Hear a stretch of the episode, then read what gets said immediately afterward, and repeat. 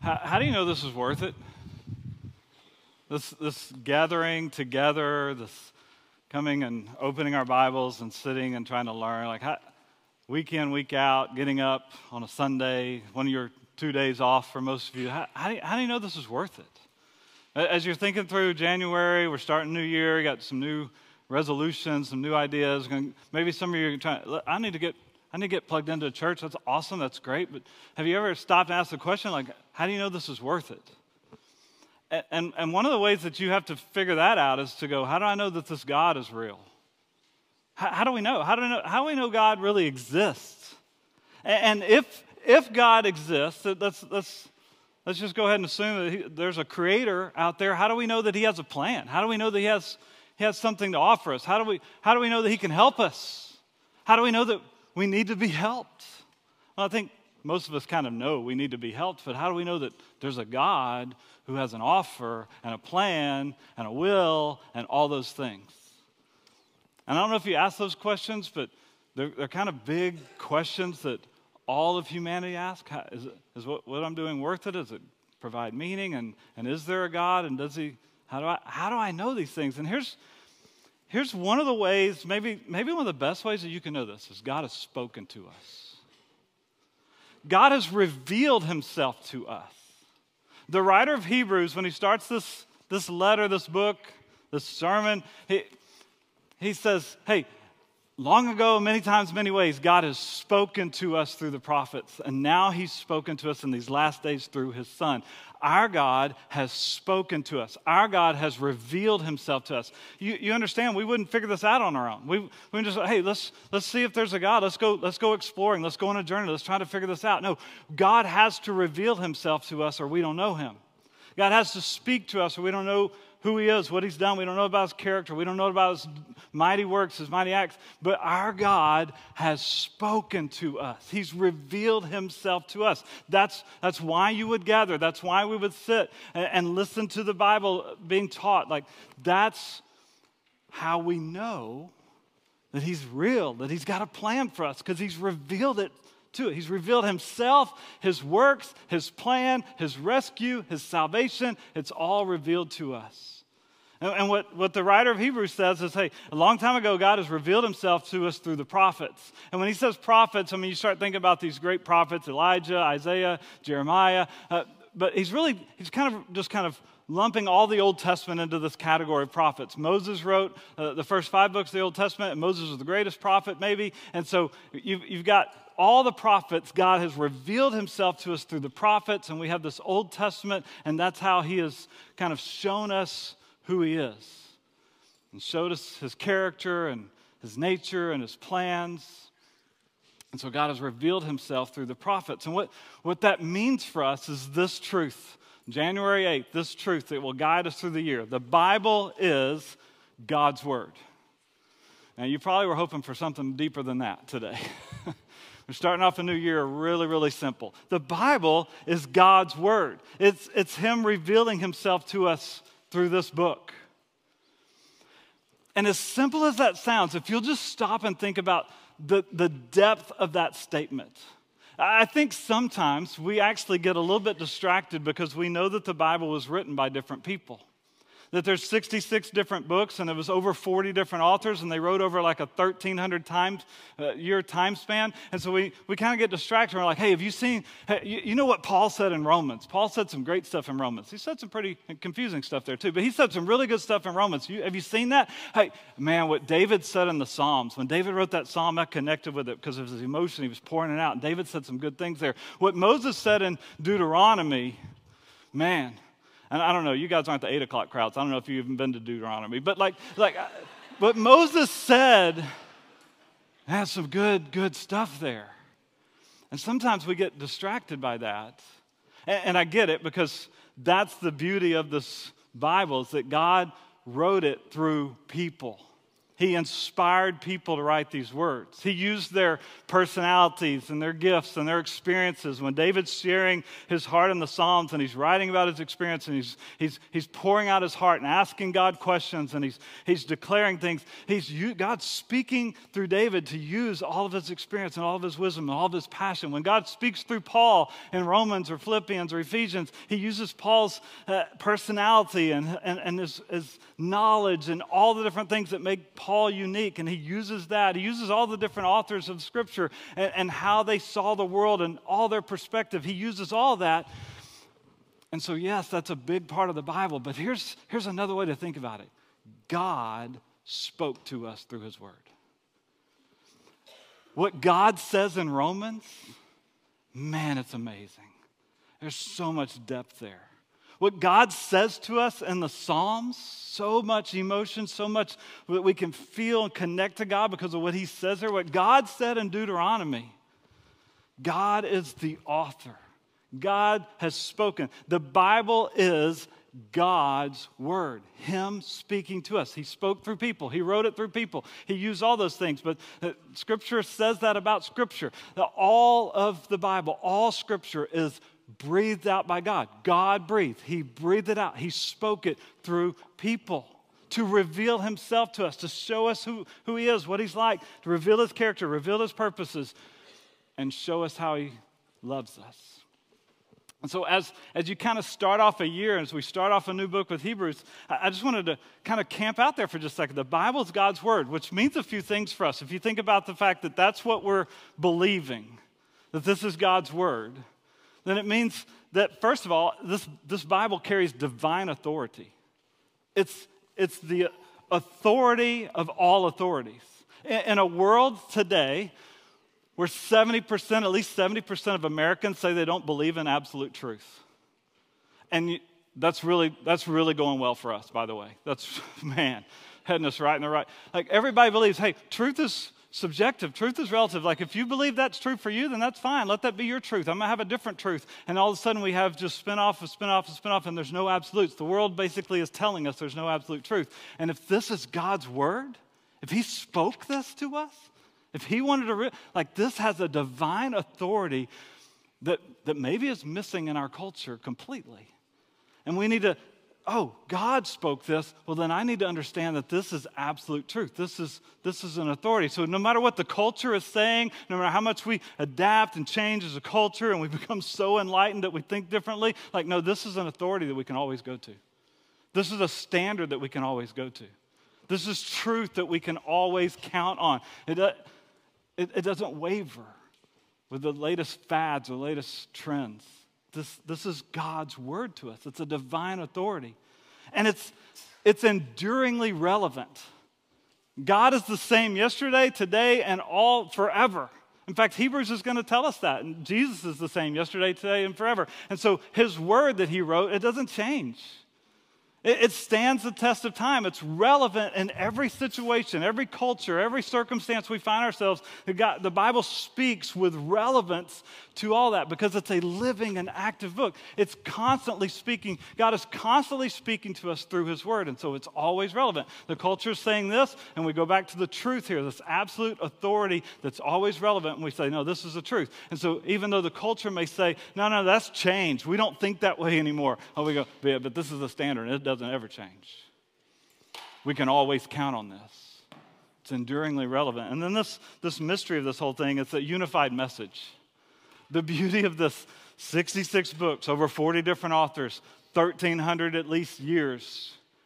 And it's one story from front to back, telling us about God and what He's done for us telling us who he is and what he's done. One story, unified all the way throughout it. One story. We, we spent the fall talking about these greatest stories ever told. We looked at all these stories David and uh, Goliath and Daniel and the lion's den, all these stories. And we were looking and we saw that, man, these guys were great. These guys were heroes. God used them in mighty ways. But guess what? They were always pointing us to something better to come. They were always leaving us like, oh, yeah, but there's, there's probably a hero that's coming that's going to be even better. These guys are just shadows, as good as they were, just shadows of the ultimate hero. And so they're always pointing us to the one that was to come. And so this Bible is this one story all the way throughout, one unified message because God wrote it. Only God could do that, could use that many different people over that much time. Only God could speak it that way. Only God could orchestrate it. He had to breathe it, breathe it through people in order for it to be that way. So, guys, that's why when you're sitting about thinking about January and starting some things, and you think, I, I need to read the Bible this year. I need to, maybe you've never, you've been a believer for a while, but you've never read the whole Bible. I would really encourage you to get one of those one year reading plans and say, I'm going to read the whole book. I'm, I'm, I think I believe this, so I'm going to read it all. Why would you do that? Why would you make a commitment to be here on Sundays to sing these songs and sit under the teaching of His Word? Like, we give half of our time together to the teaching of His Word. Why would you do that? I think it's a great thing to do. I think it's a commitment you ought to put at the top of your list. But why would you do that? You would do that because you believe this is God's Word, that He spoke it to us. Why would you get involved in a men's Bible study or a women's Bible study or in, in your community groups discuss God's Word? Why would you do that? Because God has spoken to us, He's revealed Himself to us through His Word, through the prophets. And so that's why you would do that. That's why we would hopefully not just gather together, but we would decide to live this out. And I wouldn't just, I want to learn it, I want to hear it, I want to sing it. I, I think I'm going to live by it. I think no matter what the culture says, no matter what the latest idea is, no matter what celebrities are saying on Twitter, we're going to live by this standard because this is God's spoken word to us. He spoke this to us, He has written this, He has given us His word. And so I'm going to, I'm going to learn it, study it, and I'm going to live it. That's a pretty good start to a 2023. But here's what, here's what he says. Long ago, at many times, in many ways, God spoke to our fathers by the prophets. Hebrews chapter 1, verse 1, verse 2. But in these last days, he's spoken to us by his Son. So God revealed himself through the prophets. The Bible is God's word, but here's what, he's, here's what the writer of Hebrews is saying Jesus is the ultimate, full, and final revelation of God. What the writer of Hebrews is saying here is that God spoke through the prophets, but now he's spoken through Jesus, and that's better. That's ultimate. That's God revealed himself to us through the prophets. He showed us who he is and what he's, what he's up to and what he's like, his character, all those things. But when Jesus came, we saw a fuller picture of it. We saw the ultimate picture of it. And God has spoken to us through His Son. He's the ultimate, full, and final revelation. And so Jesus is better. And you're going to hear us say that all throughout this series when we're talking about Hebrews, because that's the theme of Hebrews. It's constantly through it. Jesus is better than everything else. And He's saying Jesus is the better revelation. He's the fuller revelation. He's the final revelation. God spoke to the prophets, but now He's spoken through the Son. We have a really good picture of what God is like. We really can know God because Jesus has shown up. And, and don't misunderstand. He's not saying that, okay, so let's get rid of the Old Testament. We don't need it anymore. He's, he's not saying the Old Testament's bad. He's just saying it wasn't really complete. It, it wasn't fully complete until Jesus showed up. All those stories were pointing to the hero to come. Jesus is that hero, and he's fulfilled it. The Old Testament kind of leaves you on a cliffhanger. There's one that's coming. When's he going to come? And there's all these years of silence, and then he shows up, and the cliffhanger's over. Every cliffhanger should, should be resolved at some point. And so Jesus is the fulfillment of that. He's the ultimate, full, and final revelation of God. Years ago, 2009, the movie Up came out. You guys remember this movie, Up, Disney movie? It, it's, it's a pretty cool movie. And it was Disney. So I took my kids. My kids were really young. In fact, my youngest was so young, she stayed at home with mom, and I just took the other three to see this movie. We got to the movie theater, we got the popcorn, one, one bucket to rule them all, we got all the things, we're ready. And the movie starts, and it's Disney, so it, it grabs you and pulls you into the story. And there's this guy, and he, he has this lifelong dream of leaving where he is and going to South America and finding Paradise Falls and building a house there. And then he finds this girl, and she has the same dream, and they get married and they fall in love, and they have the same dream, and they're, they're planning for it. They got a picture of it. They're thinking about it. One day we're going to Paradise Falls. It's going to be amazing. And then she gets sick and she dies in a Disney movie. It doesn't seem fair. I mean, I know they did that with Bambi, but that was just to try to get us hunters, right? Like, just trying to make our lives miserable. But, like, she dies. And all of a sudden, his dream unravels. I mean, it's This is not what it was supposed to be. This is not the dream. This is not the movie. This is not like he's, he's depressed.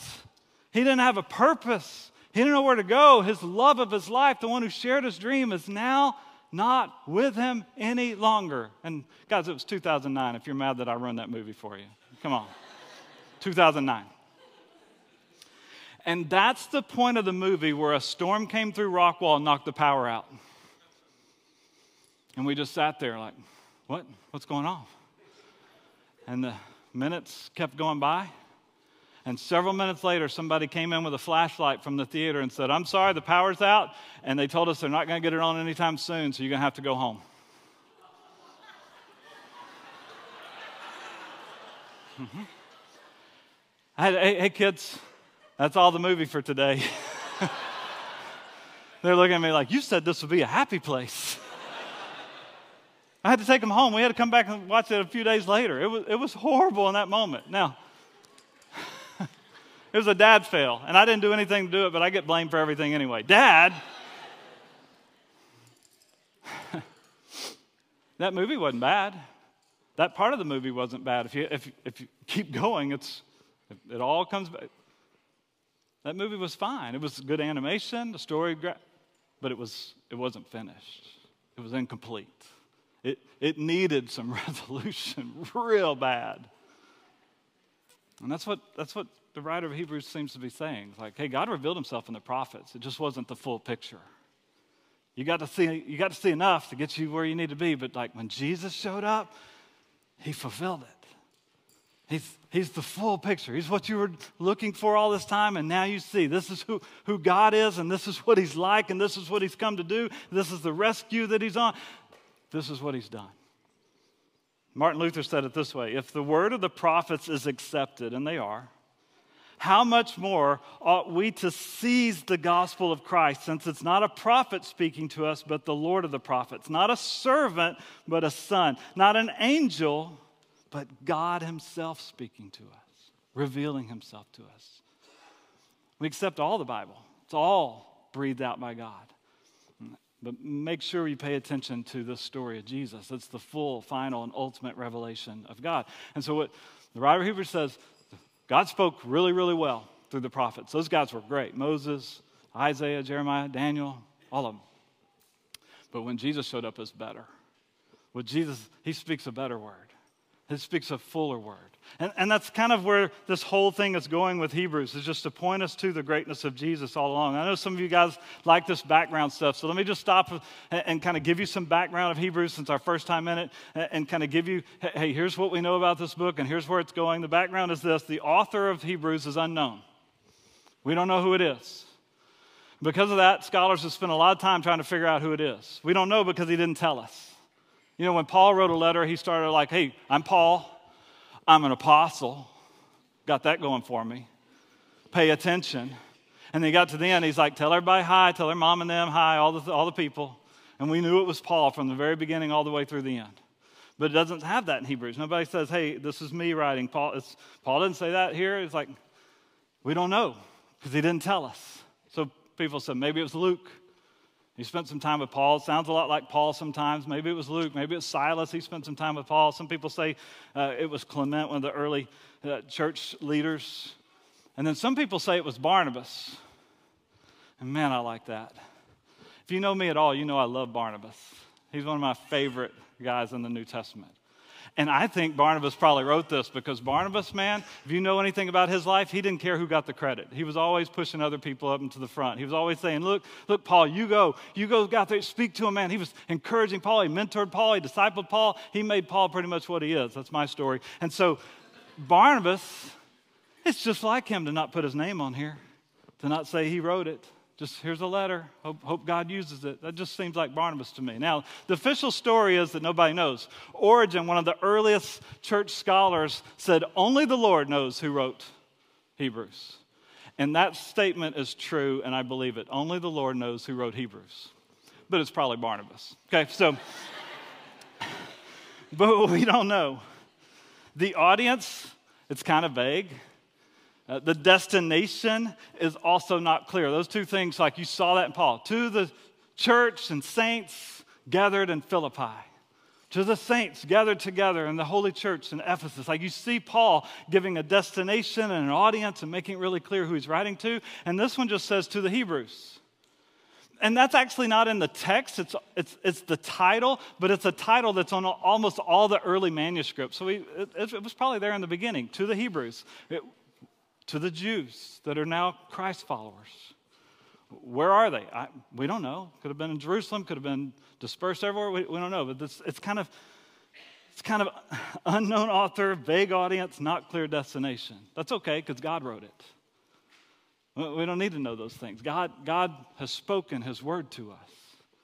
And so we can learn so much from us from it. And, and here's, here's what we do know because when you get inside to the, the book itself, you see the occasion and you see the theme. And the occasion, and this may be something you just want to take a picture of, the writer of Hebrews is warning Christians not to turn away from faith in Christ in the midst of trials, and he's exhorting them instead to press on to full spiritual maturity.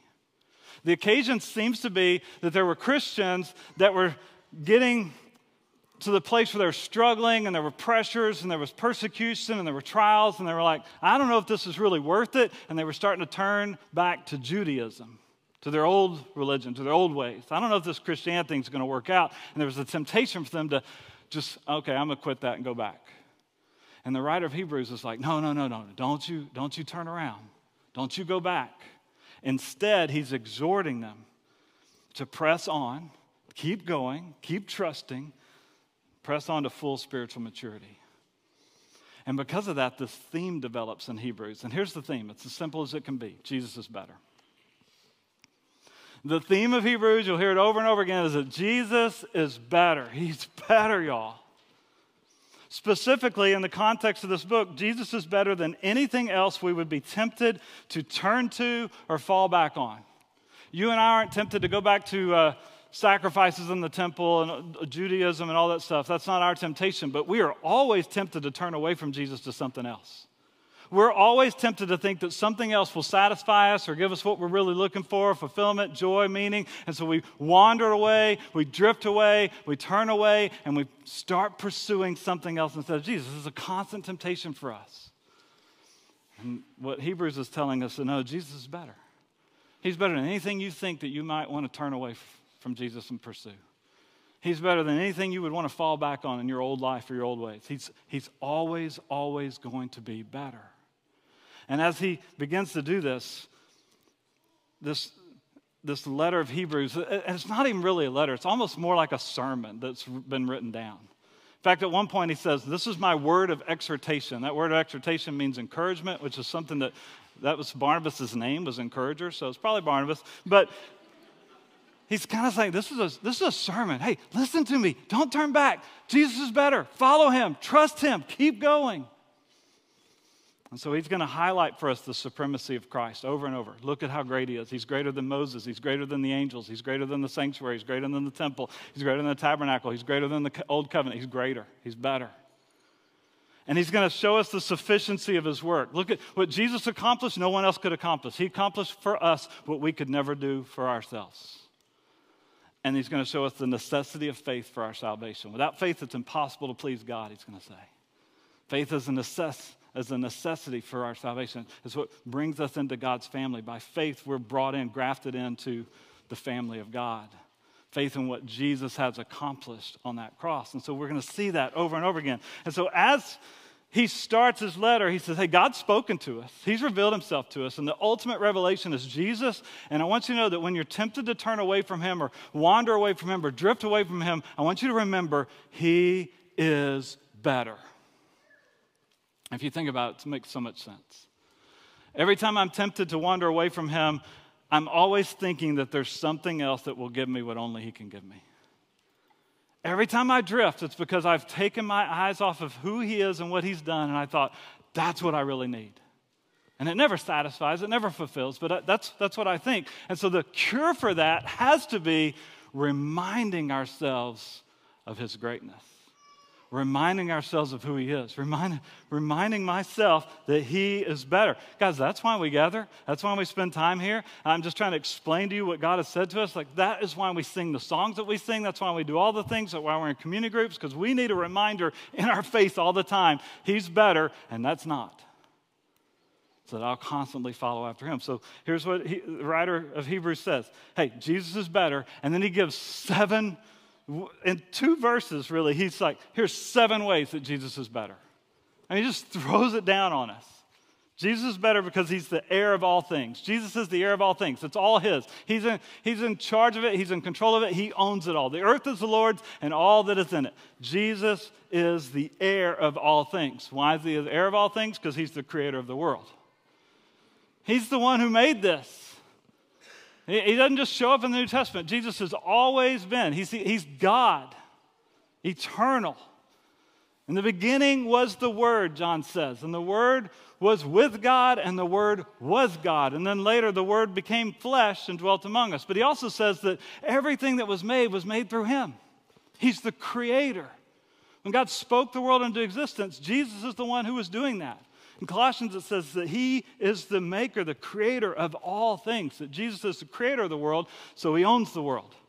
We're accountable to Him in all of our lives because He made us. He's spoken to us about who He is and what He wants us to do in response to that because He created us and He owns us and we're His. So He's the creator of the world, the heir of all things. And then He says He's the radiance of the glory of God. If you see that, verse 3, He's the radiance of the glory of God. It's this picture that all the prophets were revealing God to us, and then Jesus showed up and He gave us a clear picture. He's the radiance of God's glory. He shows us God. He shows us what God looks like. He shows us what, what God is like. He shows us his nature because he took on flesh and dwelt among us, and we have the story recorded so we can see it. He's the radiance of the glory of God. The sun warms us by the radiating beams that reach the earth, and that warms us. That's what we experience. And Jesus is the radiance of the glory of God. He's showing us what God is like. And then he says this He's the exact imprint of God's nature. Jesus is the exact imprint of God's nature. That word there means uh, it's the same word for an image on a coin. You have a coin, you got the president or a king or a Caesar or whatever, and it's his image, it's his likeness. And he's basically saying Jesus is the exact imprint of God. He is God. He's showing you what God looks like. When Philip says, uh, No, Jesus, I don't understand. How do we know the Father? He says, Philip, if you've seen me, you've seen the Father. In Colossians, Paul says it that way, or I, I guess I should say God says it this way in Colossians, right? That he's the image of the invisible God. Jesus is showing us who God is because he is God. He's the exact imprint of God's nature.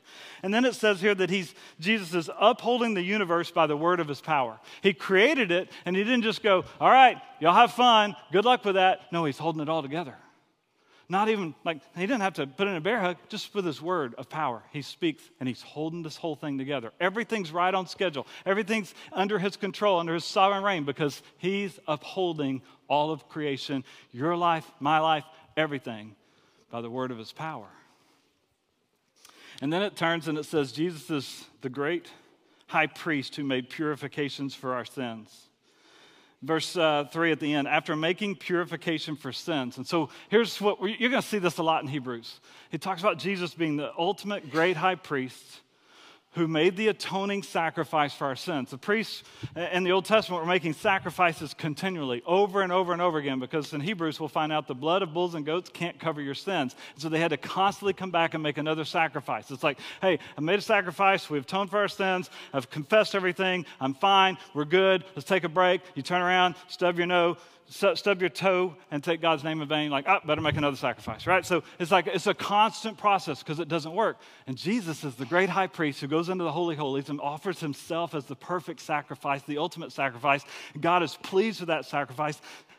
Jesus absorbs our wrath in our place by, by making himself that sacrifice so that we can be made right with God. And so Jesus is the ultimate great high priest who makes atonement and purification for our sins. Once and for all, wipes it away. And of Hebrews is going to show us that over and over again. Look at how great Jesus is. Look at how sufficient what he's done is. And then he says this Jesus is seated at the right hand of God the Father. After making purification for sins, he sat down at the right hand of the majesty on high, which, which means he's, he's the king, right? He's sitting on the throne in heaven, right hand of the Father. But it also means that he accomplished it, that his work is done and when he sat down, it's like, I've done it. I've done what they needed. Uh, there's no, there's no seats in the temple. The priests are going in and making sacrifice over and over and over, continually making sacrifice. They don't take a break. They don't put a, something on the altar and sit back and talk around the campfire for a while. They're constantly making sacrifice. There's no rest for the priest. Jesus goes into the great high priest, makes a sacrifice once for all. It's accepted by God. It takes, it takes everything, it, it gives us everything we need. And then he, he sits down because his work is done. It's over. He's done what we could never do, what all the other sacrifices could do. There's no other, no other hope. Jesus has accomplished everything we needed, and he sits down and he's seated at the right hand of God the Father. Seven statements just to show you Jesus is better. He's, he's the greatest. And, and if you look at those seven statements, it kind of comes to this conclusion Jesus is the ultimate prophet, priest, and king. And you may have heard that phrase before. It's one of the ways that we talk about Jesus.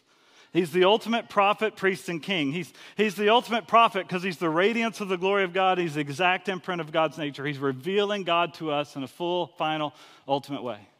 He's the ultimate priest because he made that ultimate sacrifice for our sins and he sat down because his work is done. And he's the ultimate king. He's the heir of all things. He's the creator of the world and he's holding everything together by the word of his power. Jesus is ultimate king, prophet, and priest. And that's that's what Hebrews is telling us. That's, it's, it's holding Jesus up and saying, Look to him. When, you, when you're tempted to walk away, when you're tempted to stray, when you're tempted to give up, when it gets difficult, when it gets hard, Jesus is always better. So look to him. What would your 2023 look like if you embraced him as prophet, priest, and king? And I know the easiest thing for us to do is embrace him as Savior. And that, that, that's great. I get it. That's what I do most of the time. Like, He's my Savior. He rescued me. I'm going to live my life in response to what He's done for me. He died for me. I'll live for Him. All that stuff. And as Savior is a great way to embrace Him. But what if you embrace all of Him? He's, he's the ultimate prophet. He reveals Himself to us. He's the clearest revelation of God to us. And so I'm going to get to know him. I'm going to pursue him. I'm going to spend time with him. I'm going to read God's word where he spoke to us. I'm going, to, I'm going to read these gospels. I'm going to read all of it. I'm going to soak it in because he's revealing himself to me. Jesus is the ultimate prophet, ultimate revelation. He's the priest. So, man, I'm going to trust in God's work this year. I'm going to, I'm going to, I'm going to find rest in that, knowing that it's not up to me. It never was. He's accomplished everything. He's wiped the slate clean. He's given me full, complete forgiveness. And I'm going to trust Him because of that. I'm going, I'm going to know how much He loves me. I'm going to rest in His love this year because He is the ultimate priest that did what nobody else could do. And He's the King. If you know that He's the heir of all things and the creator of the world and everything, He's holding it all together, would you worry as much this year as you have in the last couple years?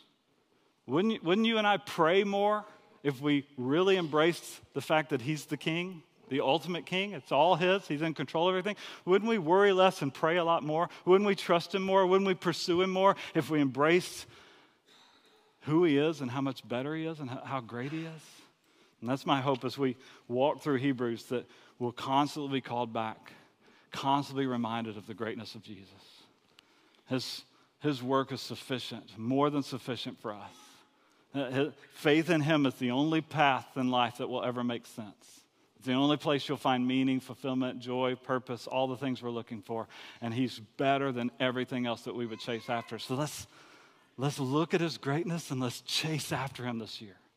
Let's be the people that pursues him with all that we have because we know he's better. Would you pray with me?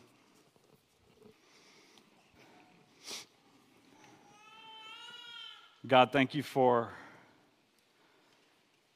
speaking to us, revealing yourself to us in, in a way that we can understand, in a way that we can see in a way that we can experience. God, thank you for that. And thank you for the beautiful picture that Jesus is of who you are and what you've done. God, help us to be a people that embraces you, Jesus, as prophet, priest, and king this year and beyond because of what you've done, because of who you are, Jesus. Help us, help us to look to you, help us to trust in you, help us to seek you, help us to pursue you, help us to depend upon you. And God, help us not to wander. Help us not to drift. Help us not to stray. And when we're tempted to, help us to constantly look back at you and how great you are. And God, would you do that for your glory? And do that for our joy and fulfillment.